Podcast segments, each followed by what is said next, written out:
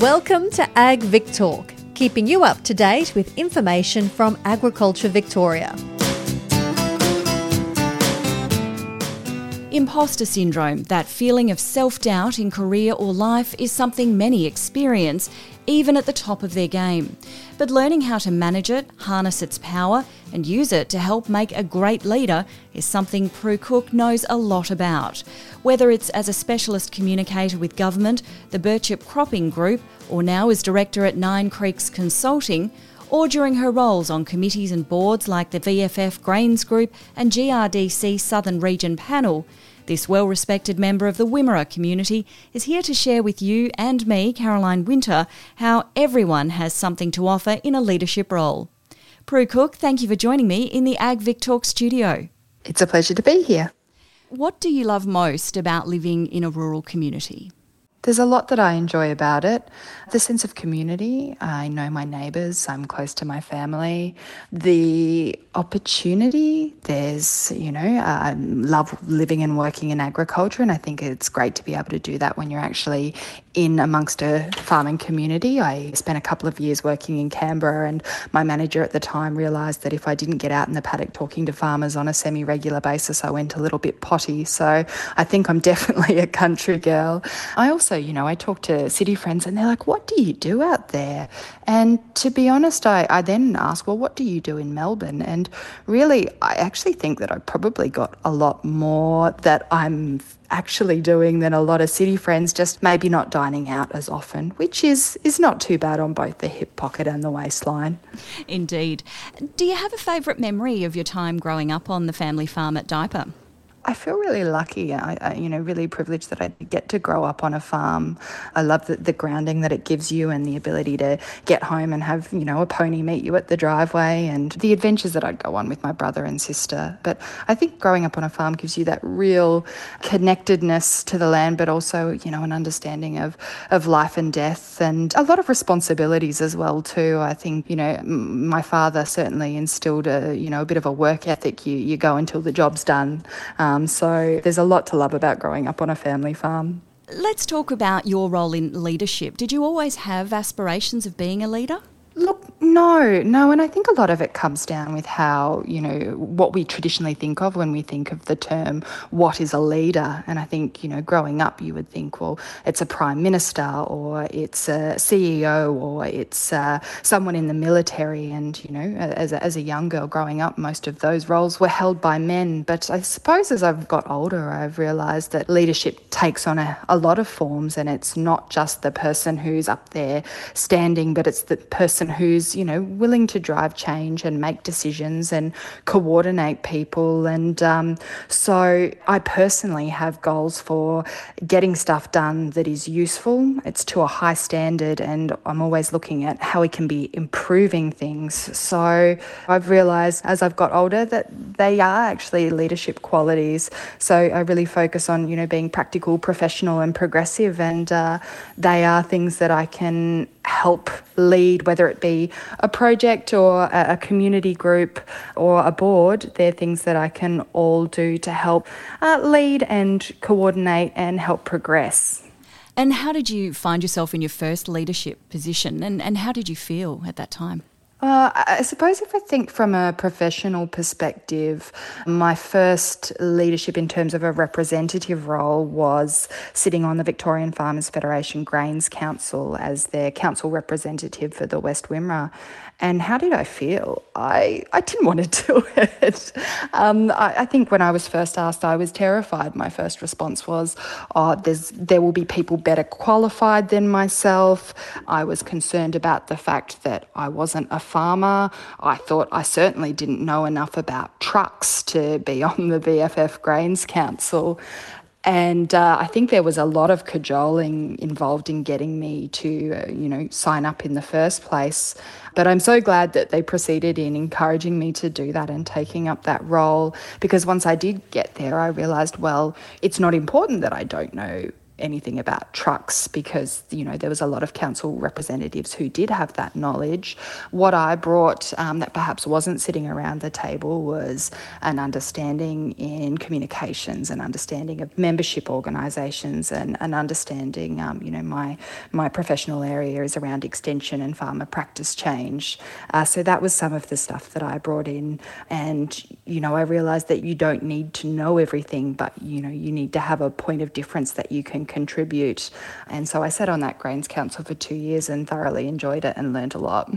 As you point out, you brought uh, some of those skills to the table uh, and have since gone on in a leadership role in other organisations. So, what skills have you developed to help you in those other roles? So, I think being in the roles allows you to hone further the skills that you already bring to the table. So, that's in my case, that's uh, extension and adoption and understanding of human behavior. I've been told that I ask really good questions as well too, and I think that's something that to remember going into these roles is that you don't need to have all the answers, but if you can ask good questions that encourage people to think, then you can all work collectively to be able to come to good responses. I think that the skills that I have developed um, and that I think are important and that I'm constantly striving to try and understand a bit better are interpreting financial statements and how they can be used to monitor financial performance.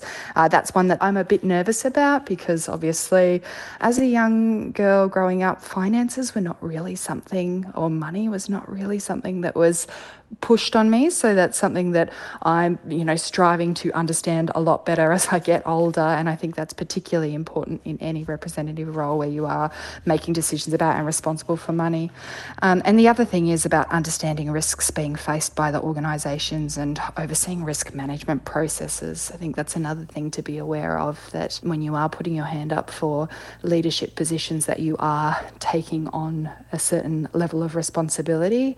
And I think it's very important to be aware of what that responsibility is, um, making sure you understand that appropriately and that you're aware of any consequences that might arise from that to both yourself and the organisation that you're representing.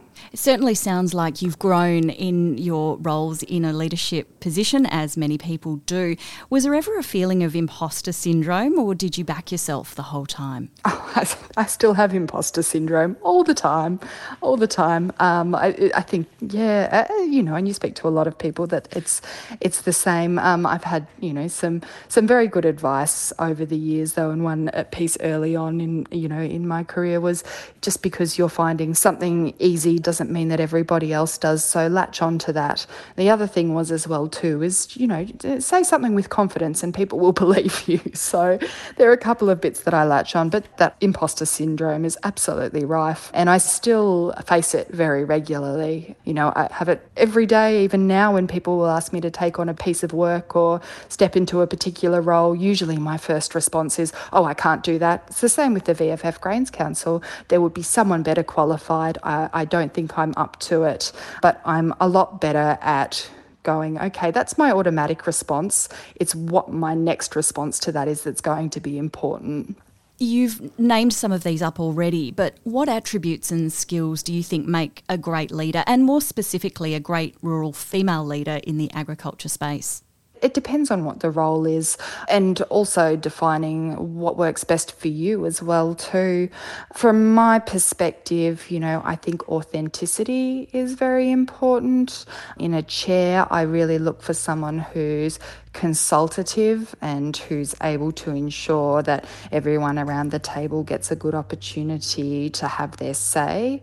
I think being able to engage with and uh, represent the people that you're there to represent is really important.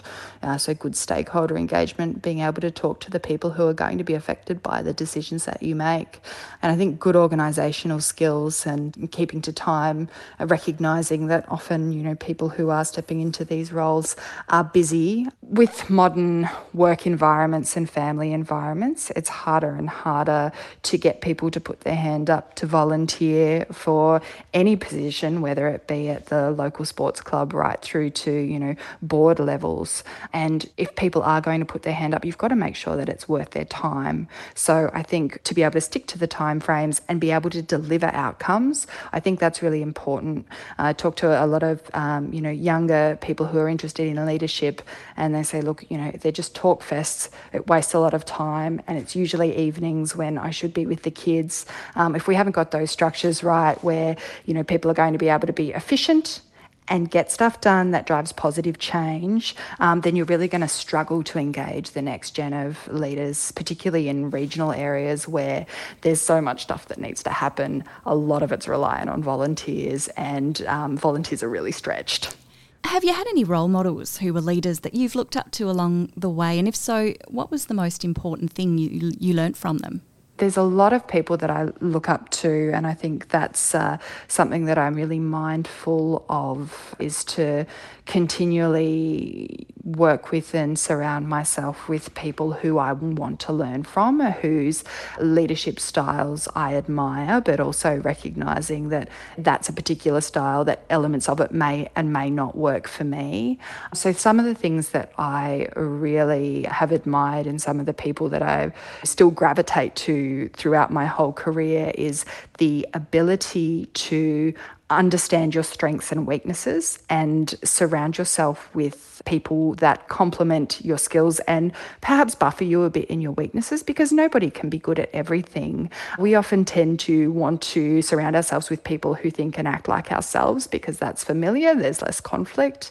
But when you can actually surround yourself with people who bolster you up in the areas that you're not particularly strong in again, everyone gets a better result. There's broader representation. You're covering a lot more bases. So I think being open and honest about what you're good at, what you're not so good at, and trying to surround yourself with people who can complement you in the areas you're not so strong with is uh, something that I've seen in uh, some people that I look up to that I think is something that I admire. Now, you've been selected as part of the 2021 National Farmers Federation Diversity in Agriculture Leadership Program.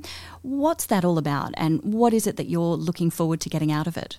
The Diversity in Ag Leadership Program is now, I think this is the fourth year that it's been running, and we've just recently had a two day retreat, which was the first part of the program in Canberra. From that, we then have three months of intensive mentoring where we're paired up with an industry mentor.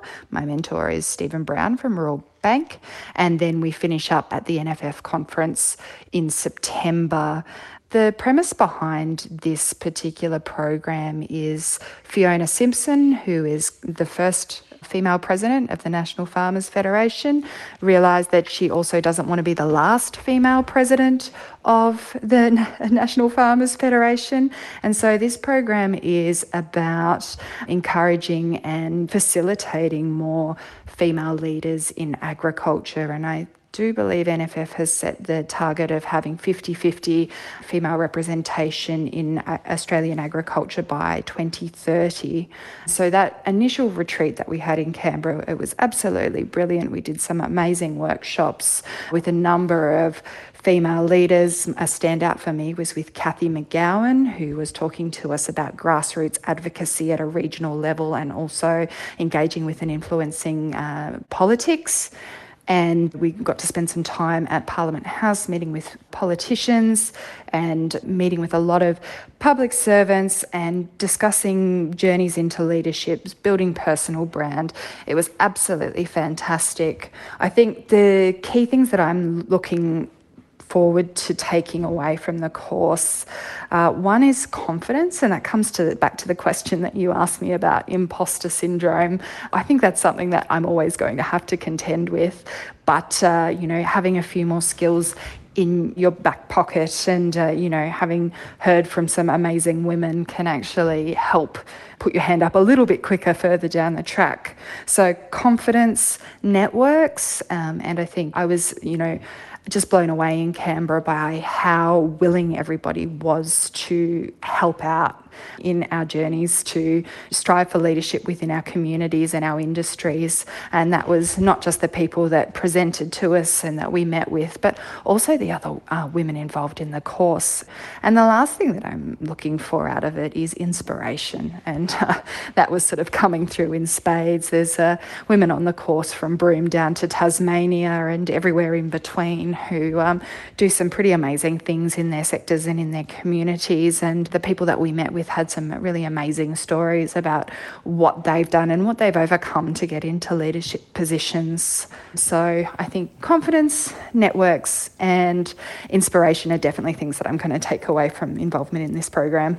If our listeners are looking at taking on a leadership role or have found themselves in a place of leadership for the first time, what piece of advice would you give them? So be authentic. Um, find a style of leadership that works for you and don't feel like you have to do certain things that don't feel right to you just because you think that's the way that it should be done. And when you're going into a particular role, go in with these are the three things that I bring to the table, recognizing that you don't have to know everything. And then also make sure you think about three things that you want to get out of being involved as well too. And I think that's the bit that we often forget you know, you're often doing this because you want to get something out of it personally or, um, you know, for your community. So for me, you know, the th- three things that I usually go in with are I want to be able to uh, drive change and do innovative work. I want to be able to work with or alongside people who I can learn from. And I also want to build or maintain my industry profile.